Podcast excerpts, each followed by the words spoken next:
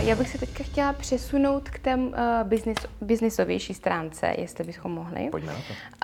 Uh, mě by zajímalo hrozně moc věcí, ale my jsme se tady bavili už uh, před natáčením o té vaší cestě podnikatelské, mm-hmm. tak jestli byste mi mohl trochu popsat, uh, jak jste se dostal vlastně tam, kde jste teďka. Jo, jo, jo. Uh, vy jste se na začátku ptala i v takovém tom rozstřelu, jak tomu říkáte, na na to, jestli vlastní kapitál nebo cizí kapitál. Mm-hmm. A to vám v tu chvíli projede hlavou spousta myšlenek. A já jsem nikdy neuvažoval o cizím kapitálu, až jsem k tomu byl donucený. A vždycky jsem uvažoval o, pouze o vlastním kapitálu. Nejprve se na to vydělám, eh, dám do toho maximum, možná si na to půjčím, ale jako, že bych eh, za někým zašel a řekl, hele, mám takovouhle super myšlenku, pojď, vyrobíme to, nebo začneme to dělat, to mě nikdy nenapadlo. A já jsem takhle měl od 15 let. Já jsem od 15 let začal podnikat v úvozovkách tak, jak člověk může. Dělal jsem design a grafiku a musel jsem si prostě umět vydělat. Byla to složitější doba, 92. rok. A hned jak to šlo, ještě na vejšce, tak jsem si založil architektonické studio v roce 2000, to znamená v nějakých mých 23 letech. A, a takovýhle studio, už při studiu, tak eh, byla velká odvaha. Navíc v architektuře, kde potřebujete mít ten správný štempel a nebylo vůbec jednoduché se vlastně zorientovat eh, na trhu. A proto jsem i odpověděl o té odvaze, zpětně hleděno to byla až jako troufalost, ale odvaha v podnikání je naprosto klíčová. A začínali jsme ještě s kolegou s naprosté nuly. Jak říkám, těch pár peněz, co si člověk vydělal nějakou grafikou, jako neskušený grafický eh, designer, tak eh, to nepokrylo vůbec žádné náklady. A potřebujete pro architekturu spoustu věcí, počítače, plotry, tiskárny, prostor. Že jo? A to bylo těžké období. A přesto jako pomaličku, po drobných kouskách eh, se člověk vypracovává. A musím říct, že asi nejdůležitější a takové jako moje doporučení, když někdo chce začít, eh, začít podnikat, je neočekávat, že úspěch se dostaví během pár týdnů nebo měsíců. Prostě počítat vždycky s tím, je moje zkušenost, že to trvá roky. A roky člověk musí utahovat opasek a skřípat zubama a dělat všechno pro to, aby všechny peníze se daly zase zpátky do podnikání. A nám se to podařilo. Já jsem třeba první dům, který jsem navrhoval, tak jsem ho pomáhal i stavět. Byla to naprosto prodělečná akce, jo, totální nula. Kdybych to měl přepočítat na eh, hodiny, tak eh, by to bylo třeba koruna 30 za hodinu vydělaný. Ale ta zkušenost, kterou jsem získal, byla naprosto k nezaplacení. Protože jsem si sáhnul na každý kus toho oboru. My teď máme ještě takový eh, další prvek, který eh, uplatňujeme na trhu a mý kolegové v ateliéru si konečně taky sáhli na kousek stavby. Včera se vrátili ze stavby, z instalace toho systému a byli nadšení, rozzáření, jako konečně něco jiného, než eh, to, že sedíme u počítače, konečně si na to můžeme sáhnout, víme, jak to do sebe zapadá. To je hrozně důležitý. Takže ten začátek podnikatelské cesty byl takový, že eh, si neuvědomujete ani, co děláte. A pak eh, v průběhu času musíte najít účetní, musíte najít eh, prostory, podat první daňové přiznání. Tohle, myslím si, že kdyby existoval nějaký nástroj, jo, kdyby měl takhle se zaměřit na ty politiky a říct, prosím, podpořte ty mladé lidi, kteří začínají podnikat, tak eh, určitě nějaký první rok, eh, aby to podnikání bylo výrazně jednodušší a aby bylo právě pro ty čerstvé eh, středoškoláky, čerstvé vysokoškoláky podpořeno nějakou jednoduchou daňovou evidencí, protože v tom já jsem se úplně, úplně mm. ztratil na začátku. Jasně, no. My se právě snažíme formou tady těch našich podcastů trošku edukovat ty naše diváky, kteří jsou především z té mladší právě věkové skupiny a právě se ptáme na tady ty začátky podnikatelský a na nějaký typy uh, od těch lidí, kteří buď jsou na začátku, nebo už to někam dotáhli, tak jako vy, a daří se jim, protože si myslím, že právě to tady chybí, i, i ta mm. edukace, jako mm. protože v té škole mm, já nestuduju žádný biznis, ani jsem ho nestudovala, ale vím od lidí, kteří na těch školách jsou nebo byli, že prostě ta praxe je potom vlastně hodně jiná než ta teorie, která se učí a, a lidi prostě zakopávají úplně zbytečně na věcech, na kterých by třeba nemuseli. Jo. No a vy jste zrovna takový ten případ toho aktivního člověka ve 23 letech, říká mi to správně? Čtyři, čtyři. To, to bych mě, nečekal. To jste mě pomladil teďka. a, ale je to, je to úžasné, že vlastně tak aktivně eh, vstupujete do, um, do veřejného prostoru v podstatě. Snažíme se, no, snažíme. Takže no. klobouk, klobouk dolů a, a. I, i, i tomu podcastu teda protože těch informací, asi, asi teda nepodnikáte, nevím. Já osobně ne. Jo, jo. A já, jsem, já vždycky říkám, já jsem nikdy nepracoval, ne, ve skutečnosti nikdy jsem nebyl zaměstnaný, mm-hmm. protože vlastně už od té školy, už na škole jsme e, založili studio a nikdy jsem se nenechal nikde u nikoho zaměstnat. A každou korunu, kterou jsem vydělal, tak jsem si musel opravdu jako obhájit, obstát, e, nebylo, nebylo nějakého úniku. A to je zase to upozornění, že začátek podnikání je v tomhle ohledu velmi, velmi těžký. Ale abych někoho neodradil teďka, mm-hmm. že mhm. A co, co jsou ty pozitiva? Musíme rychle vymyslet, co je to super. Tak jste svým vlastním pánem třeba, to řekněme si. Ne, ne? Ne. Když začínáte, tak to vůbec nejde, protože musíte jet klapky na očích a prostě jenom jedete vpřed. A to, co jsem vlastně asi nikdy neuměl, tak vypnout ten starter, ty, ty, ty klíčky v zapalování je to, ne, podnikání má obrovskou výhodu oproti zaměstnání. Je to příležitost. Zaměstnání nastoupíte, jak jste se na začátku ptali, tu kariéru totiž, jo. Mm. Mně přijde, že kariéra je právě jako zaměstnanecký růst v nějakých pozicích, na nějaký, nějakým korporátu, jo. Ale v podnikání to vlastně není kariéra. To je využití a nalezení těch příležitostí, toho zvednutí té příležitosti, co leží na ulici a perfektně ji zvládnout, rozvinout. Kariéra bych to rozhodně, rozhodně nenazval, ale je to svoboda. Mm-hmm. Je to příležitost, je to potenciál, je to možnost toho, že se to stane tak, jak máte e, nanominováno, jak, jak si to myslíte. A pak přicházejí krize. Mm-hmm. Jako jsem už říkal, konec konců i ve stavebnictví přišla krize a po deseti letech eh, konjunktury eh, strmého růstu přišel strmý pád. No, člověk se musí zase umět sebrat. Eh, Baťa tuším, že dvakrát zkrachoval, že jo, než začal, mm. začal být vele úspěšným velkopodnikatelem. A možná, že právě ta zkušenost toho pádu je důležitá. Taky. Určitě. Člověk se musí umět sebrat, poučit se možná. Jo, ale je to těžké, když člověk spadne hodně hluboko no, někdy, ale tak Nebudeme to tady, nebudeme tady negativně se zabývat nějakýma věcma. Ehm, když jsem eh, mluvil o tom začátku toho vašeho podnikání, tak eh, to bylo jakoby celkově vaší uh, nekariéry, řekněme, když jsme řekli teďka, že to není kariéra, uh, ale uh, z mě by zajímaly i ty začátky té amply, mm-hmm. protože věřím, že to muselo být náročný, protože, jak jsme se bavili, je to uh, finančně nákladný uh, to udělat. Uh, je, byla to hrozná novinka, nikdo to takhle nikdy nedělal. Sám jste, měla, chtěla jsem se vás zeptat, jestli je někdo ve světě vaší konkurenci a sám vlastně jste mi řekl, že ve světě nic takového ne. neexistuje. Takže uh, jak jste přesvědčil uh, lidi, aby do toho šli, uh, případně vlastně, uh, aby do toho investovali? Mm-hmm. Uh, dobrá otázka. Děkuji. uh, nejprve muselo být těch eh, zhruba 18 let projektování, abych mohl, řekněme, nebo 8 let od toho pádu, od, toho, od té krize. Takže v roce 18, když už jsem zase nabil nějakou sílu ekonomickou, a konec konců řešil jsem konkrétní problém. Jo? Není to tak, jako, že si člověk někdy sedne a říká si, jako, co bych eh, tak mohl vymyslet, v čem bych mohl podnikat. Ne, já jsem v tom vlastně podnikat nechtěl. To bylo jenom eh, takový vedlejší produkt. Mm-hmm. A Dal jsem do toho všechno, to je první věc.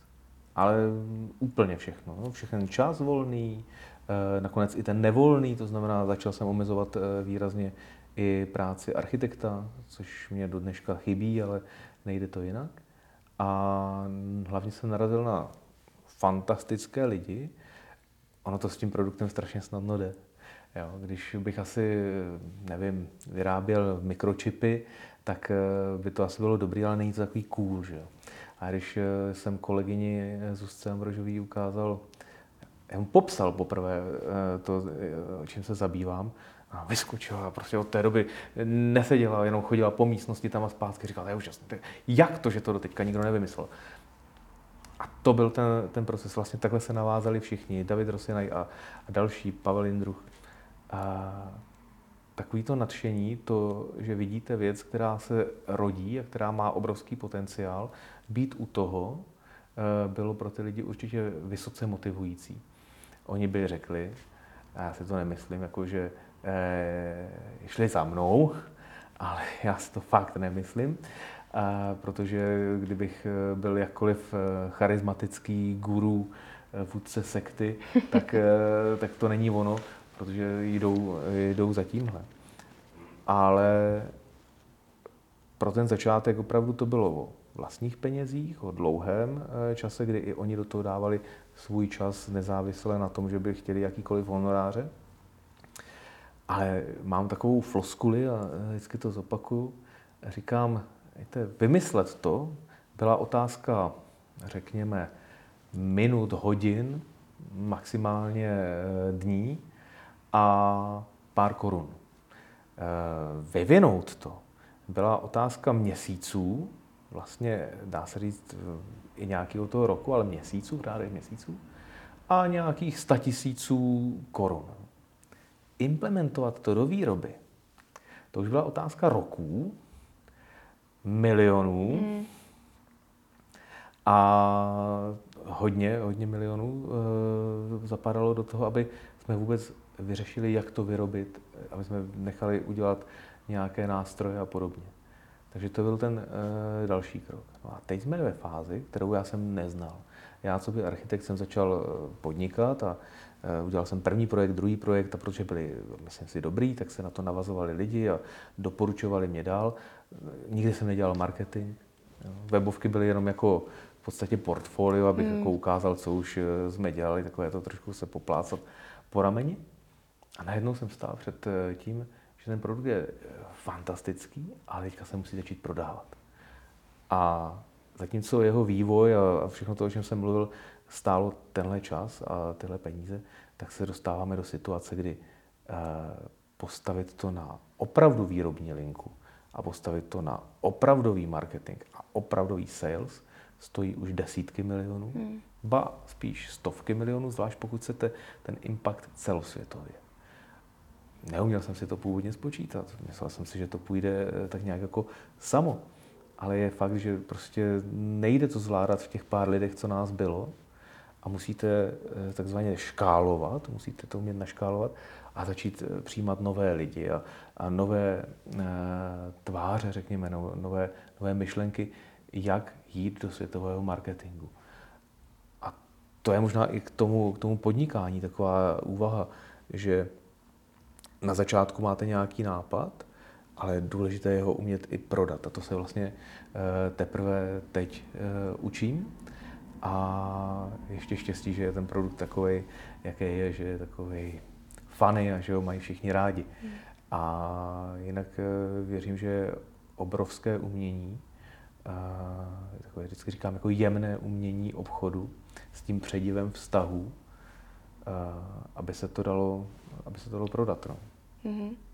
A je, myslím si, že možná naše posluchači, kteří třeba mají nějaký startup, by zajímalo, jak eh, jste sehnali ty investory. Náhodou. Náhodou. Eh, nechci to přehánět, ale eh, klíčovým člověkem v tom, aby my jsme je vlastně dlouho nescháněli. Přicházeli tak nějak sami a jak jsem říkal, já jsem měl za to, že to celý ufinancuju sám původně. Naivní představa, teďka zpětně hleděno.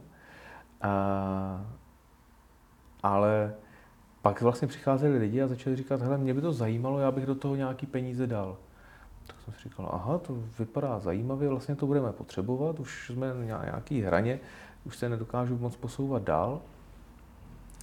A tak jsme udělali úpis akcí a kolegyně Zuzana eh, Ambrožová tak je velmi aktivní A prostě mezi drobnými lidmi, opravdu takovým, takovou tou formou drobných příspěvků v podstatě, máme velmi rozdrobenou, širokou akcionářskou strukturu, tak eh, nás podpořila spousta lidí, jako je profesor Pirk, třeba Dana Bérova, Miloš Endrle, eh, v takových drobných investicích. A ti nám pak je doporučili, že pokud je potřeba se rozvíjet dál a dál investovat do marketingu a udělat krásný showroom a tak dál, tak je potřeba uh, jít do ventures fondů. A znovu zdůraznuju, já jako architekt jsem četl vždycky jenom magazíny o architektuře a stavebních technologiích, takže pro mě to bylo všechno úplně nové. A podpořili nás díky, díky Milošovi a, a Zuzce teda, tak eh, Václav Dejčmar, eh, Ondra Bartoš a Honza Haberman a jako, jako vlastně Ventures fond, i když eh, to byla soukromá investice, nikoli investice Credo Ventures. A teď jsme podporování dál, tam už nemůžu říkat úplně kým a jak, ale připravujeme právě pro ten světový běh, řekněme, run do světa, tak uh, připravujeme další, uh, další vstup kapitálu, protože to je, obsáhnout svět je velmi, velmi náročné a jak to měl ten Šimek Grossman, to už mladá generace nezná, uh, oba muzikanti, harmonikář a dirigent měli co dělat. A právě i u nás těch zdrojů lidských je relativně málo a potřebujeme do třeba arabského světa, kde je obrovská poptávka, Eh, místního člověka, který mluví eh, řečí, jo, Německo a tak dále, celý svět. Certifikace do Spojených států stojí 6 eh, milionů korun, ku příkladu. Mm-hmm. Takže no, to je dobrý, buď to půjdeme po drobných schůdkách a bude mm-hmm. nám to mhm. trvat 10 let, než se dostaneme na nějakou úroveň, anebo Do toho skočíte. skočíme mm. a mhm. vypadá to, že chceme skočit rychle Jasně. po hlavě. Jasně.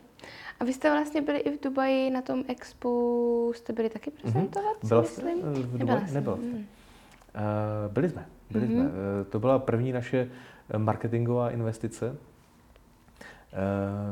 chtěli jsme vlastně Českou republiku podpořit, takže díky uh, generálnímu komisaři Expa se nám to povedlo na poslední chvíli být na Expu. Bylo wow, že chodí Eh, šejkové v těch hábitech a zkoušejí si jasičáky, čeští ministři. Eh, ta podpora byla opravdu masivní a vlastně tam jsme udělali první eh, představení přístroje vůbec jako veřejnosti. To byl, myslím si, jako důležitý point jít na takovouhle akci. No, určitě, určitě. A já bych se teďka vrátila zpátky k tomu, k té pracovní stránce. A mě mm-hmm. by zajímalo, co vás motivuje k práci nejvíc wow, no práce samotná, mm-hmm. e, motivuje mě změnit zažité vlastně přispět eh, k tomu, jak svět funguje, jak fungujeme my, malinko zlepšit, zjednodušit eh, fungování a určitě zkrášlit. Mám pocit, že svět ještě pořád není eh, dokonalým místem. Konec konců to teď vidíme. Že Asi nikdy nebude. Hmm. Eh, žádná utopická myšlenka mě nenapadá, ale existuje velká spousta drobných detailů, které je možné eh, zlepšovat. A tohle je takový detail, jo? není to žádný přelom, přelom politické kultury, nebo já nevím, jak to nazvat ale já to vždycky učím i v architektuře. Eh, hlavně teda jako urbanistická tvorba. Jo. Je vlastně pohled ze dvou naprosto protilehlých stran. Na straně jedné musíte jako z vesmíru, jako z družice vnímat to město v celku a musíte vnímat, jak na sebe ty věci mají navazovat, jak má fungovat doprava a voda, zeleň v krajině a tak dále. Na straně druhé nesmíte umět zapomenout na ten detail a musíte jít z druhé strany, z toho, z toho detailu. Eh, často se snažím prezentovat eh, urbanismus jako eh, krajinářskou architekturu a urbanismus jako klíčové hodnoty toho, co kolem sebe máme. V podstatě podcastů mnoho o tomto oboru není a televizních pořadů je vlastně ještě méně to jako šafránu. A přitom je to něco, co nás jako naprosto každého, úplně každý den ovlivňuje. To, kde bydlíme, jak bydlíme, jak se dostaneme do práce nebo na návštěvu a jak nám tam je. A já jsem dospěl k tomu, že je potřeba vytvářet místa a ne města. No, ten rozdíl vypadá, jako, že to je takové jenom slovíčkaření nebo spíše nepochopitelné. Jo. Ale město je nějaký jako teorém, jo, taková jako věc, eh, každý si pod tím něco jiného představí, ale to místo, když ho navrhnete, když ho utváříte, tak je vám v něm dobře. A když těch míst hezkých, přívětivých, kde se dá si sednout na lavičku, kde jste pod stromem, kde zurčí voda z fontány, kde jsou hezký domy, které jsou uspořádané tak, že ten prostor je komponovaný, že je proporcionální, že má lidské měřítko, tak v tu chvíli eh, tvoříme místo k životu, ve kterém je nám tak dobře, že už vlastně nemusíme třeba ani jezdit na dovolenou. A já bych byl strašně rád. Mám prostě takovou, ta otázka byla jako, co je tou motivací. Tou motivací je eh, nějaká vnitřní jistota, že je možné změnit svět k tomu, aby nám v něm bylo lépe, i když to bude úplně ten nejmenší kousek. Proto mě fascinují lidi, kteří mají pekárnu, pekárničku, mají tam malou troubu, eh, dělají dobrý kafe, protože změnili kousek světa na něco jako malinko lepšího, že se tam můžeme zastavit. Mm-hmm. Tak kdyby jako každý z nás dokázal jenom kousíček světa eh, zlepšit, tak by to bylo hrozně fajn. Mm-hmm.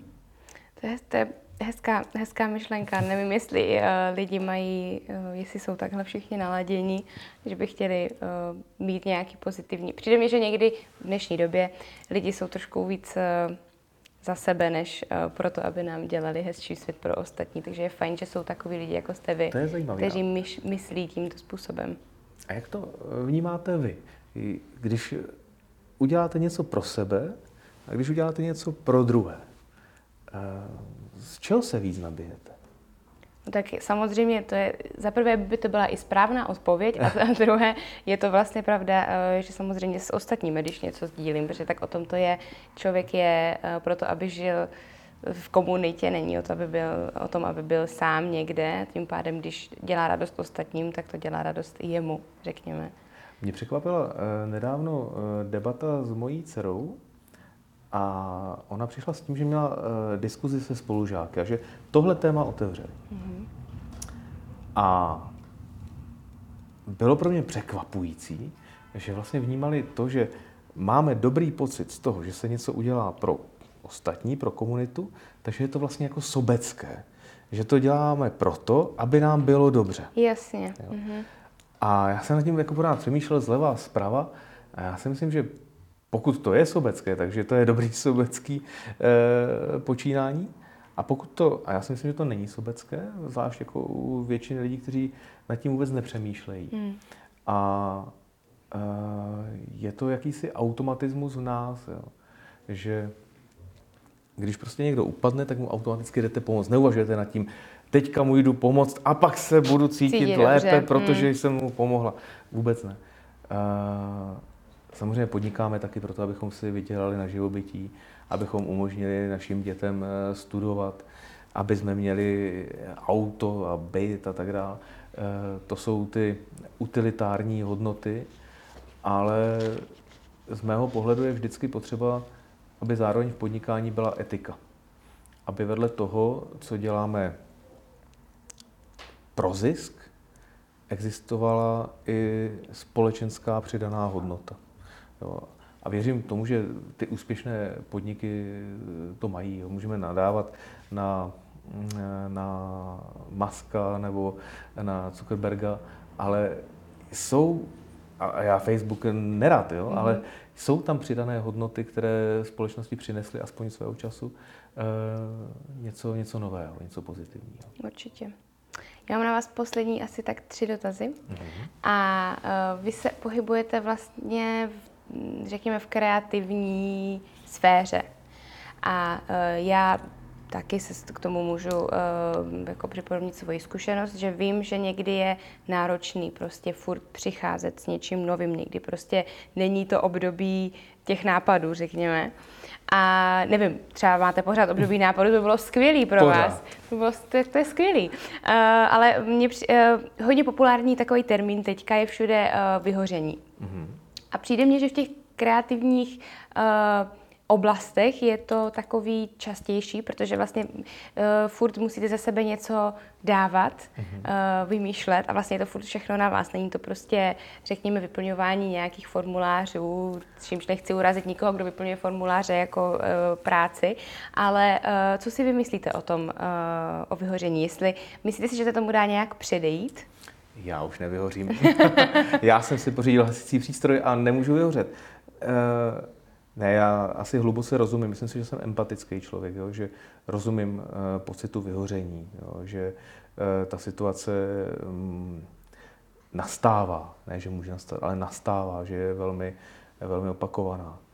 Uh, asi bylo na dlouho uh, rozebírat uh, freudovsky a společensky a sociologicky vlastně, kde, kde se to bere, uh, proč je to Eh, jev, který je častější, než třeba býval, eh, jestli je to jako větší propojeností a konektivitou světa, jestli je to tím, že vidíme více lidí, kteří můžou být úspěšnější nebo kterým se daří, jestli je to eh, věc psychologická nebo dobová. Asi nejsme ani jeden tím odborníkem, nevím, třeba ne. Nejsem. Ale kde se, kde se vyhoření bere, netuším, já ho neznám.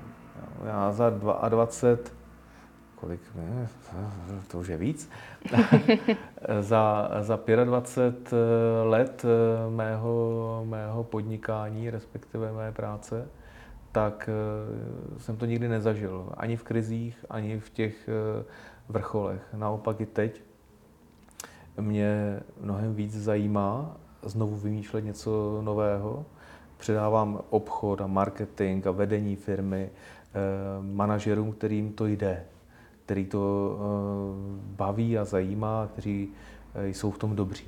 Já myslím, že je důležité si uvědomit to, co člověk umí, velmi, velmi kriticky, to, co, a to rozvíjet, a to, co neumí, tak umět někomu předat. Mm-hmm, to je těžké umění. Je to, je to těžké, no. To je těžké umění. Přiznat si, že něco neumím. No, je, mm. A ještě jako své dítě někomu dejte. Mm. No ale prostě někdy ho musíte dát do té školy a pak eh, už musí třeba odejít i na vejšku a fungovat samo.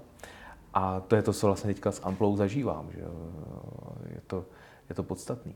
Ale vyhoření, já mám nějaký jako pocit, že čím, možná je to o přístupu.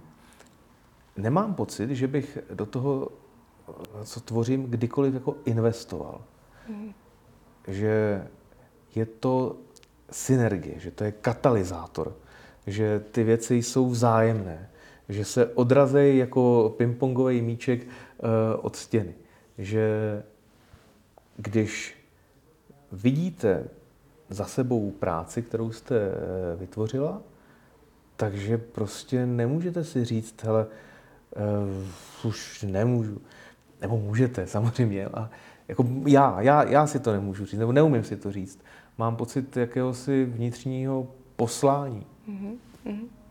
Tak to je ale skvělý, že, že, že, že tohle to nezažíváte, protože tak výjimka potvrzuje pravidlo. Haleluja. No, přesně tak. A úplně, úplně otázka, která se vůbec netýká ničeho konkrétního. Je něco, co byste uh, nikdy nevyzkoušel? Já jsem spoustu věcí nevyzkoušel. Mm-hmm. Uh, nikdy jsem nevyzkoušel žádnou drogu. To je dobře. Nevím, možná, že... Možná je to špatně. Možná je to špatně. Já to taky nevím. Já jsem byl si na takových exercicích duchovní obnově uh, u Anselma Greena a on tam vyprávěl příběh o farmáři. Dlouhý příběh to byl, furt se to točilo stejně dokola, prostě měl syna, ten syn si zlomil nohu a všichni přišli a řekli, jež Mara, syn se ti zlomil nohu a uh, je to, to, je, to jsou špatné zprávy. On říkal vždycky jako good news, bad news, who knows. Tak e, pak přišla válka, všichni rekrutovali ty syny těch ostatních farmářů a všichni za ním přišli a říkali, ty máš takové štěstí, ten tvůj syn má zlomenou nohu, tak ho nemohli odvést. A vám říkal vždycky jako good news, bad news, who knows. Mm-hmm.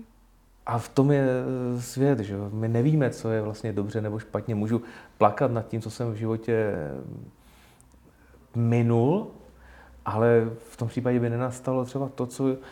mě potkalo později. Takže drogy, já věřím tomu, že mě osobně to zachránilo. Já to znám na sobě, a čokoládě třeba. pokud taky. pokud neberete dva. čokoládu jako lehkou drogu, tak, eh, tak v tom případě, eh, pokud byste brala čokoládu jako lehkou drogu, tak jsem lhal. Jo? Mm-hmm. To je droga, na které mm-hmm. jsem mhm. závislý. Ale, ale tak říkám si, že když to vidím na té čokoládě, že bych jako neodolal a že bych neuměl skoncovat ani s kouřením, natož, eh, natož pak s něčím, s něčím tvrdším. A teďka budu možná takovej eh, moralizující, nevím. Eh, zažil jsem spoustu přátel, kteří vyzkoušeli tvořit pod eh, jakoukoliv formou drogy. A jsou to i ty kreativní drogy známé, mm-hmm. že jo. Mm, často, když jako vyšli z toho stavu, tak eh, možná, že to jde při nějakým jako painting, jako mm-hmm. když malujete, možná, že to jde při tom, když děláte nějakou psychedelickou muziku, jo. Ale v architektuře to prostě nejde. Z mm. mého pohledu to není možné. Jo? Je to natolik jako konstrukční, tak jako vnitřně strukturovaný obor, že vymýšlet nějaký jako kreace eh, je bláznivina. Jo? To, ono to se to pojí s tím, že a eh, to je další, další povídání, jste říkala, to je poslední otázka. Předposlední ještě jednu. Předposlední. A, tak já rychle ještě využiju toho, abych si přihřál polívčičku, protože uh, čím víc uvažuju o tom, jak tvořit design, čím víc uvažuji o tom, jak utvářet architekturu, tedy domy, řekněme, budovy, a ještě důležitější, jak, jak utvářet města, tak dospívám k tomu, že e, máme tendence jako lidé, jako, jako svět, jako lidstvo, hledat nějaké extravagantní e, projevy. E, upoutávat na sebe pozornost. A pak vlastně jsme v něčem, co se snažíme vytvářet jako sochy, a co v architektuře teda je, že potřebujeme ty domy utvořit tak zajímavé, abychom hlavně strhli pozornost na sebe, ale ono to o tom vůbec není. Hmm. Ani tohle není o tom, abych strhnul pozornost na sebe. Já jsem to nečekal. To, co že tady dneska spolu povídáme, jsem nečekal, že bude nastávat. Já jsem si myslel jenom, že kolegové architekti budou mít konečně v ruce něco, co lépe doplní jejich interiér, nebo se stane dokonce akcentem toho interiéru a zároveň to bude lidem zachraňovat životy. Když, proto je to taková minimalistická forma, proto je to tak jednoduché, když se to dá doplnit do těchto hezkých prvků. Myslím si, že dobré město, jsme teďka na Vinohradech, tady bych chtěl žít každý skoro, pokud ve městě, že jo, pokud nechce žít v přírodě. A mám pocit, že je to právě o té jakési rytmičnosti. Je to jako v muzice. Když eh, tam budete mít 60 nápadů na 60 vteřinách hudebních, tak to bude naprosto kakofonický chaos, eh, nepoužitelná hudba.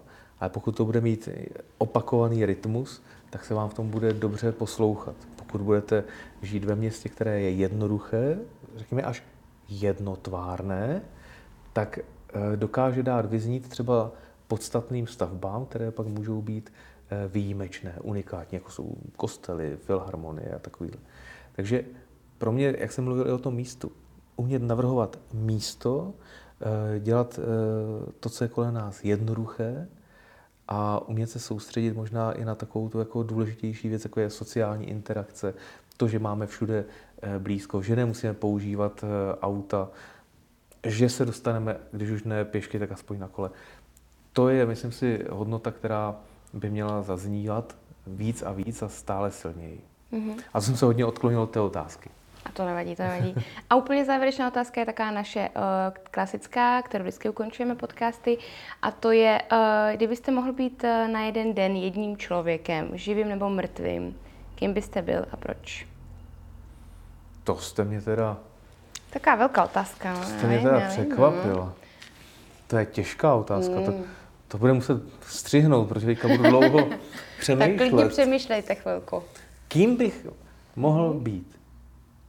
No jedně sebou. To je taky odpověď. tak jestli, jestli... A, jo, jako je to taková, uh, myslím si, pokorná odpověď, ale uh, nejste jako daleko od toho, od toho jak uvažuju. Jo? Já často se vracím, miluju historii, miluju uvažování o, o dějinách, studování, jak vlastně probíhaly a co je ovlivnilo, co by se mohlo stát jinak. Mám moc rád uh, moderní obor alternativních dějin, co by se, co by se stalo, kdyby mm-hmm. se stalo něco jiného. A těch eh, pointů v historii je tolik, eh, že je těžké spíše vybrat. Ale já bych chtěl být syn, synem Mojbíra druhého. Dobře, tak jo.